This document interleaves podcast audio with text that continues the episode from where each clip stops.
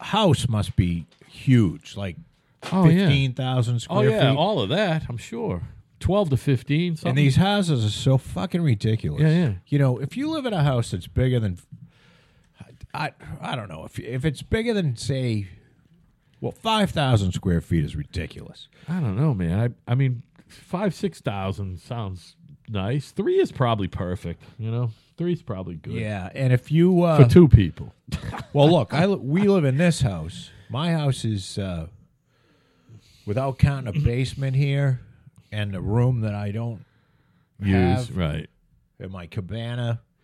It's like twenty two hundred square Yeah. feet, and it's way too big. That's about average, by the way. The average single way fa- too big. Can look this up. The average single family home in America is a little over two thousand square feet. So, Believe it or not. and we use. I have two bedrooms we never use. We have a room that has the pellet stove in it. That it's the pellet stove room. It's just a sitting room. I have an office upstairs that I never use, which Yeah. is a really nice room. Yeah, you would use the pellet stove room if you didn't have the family room shooting off the back of the house above this. You know what I mean?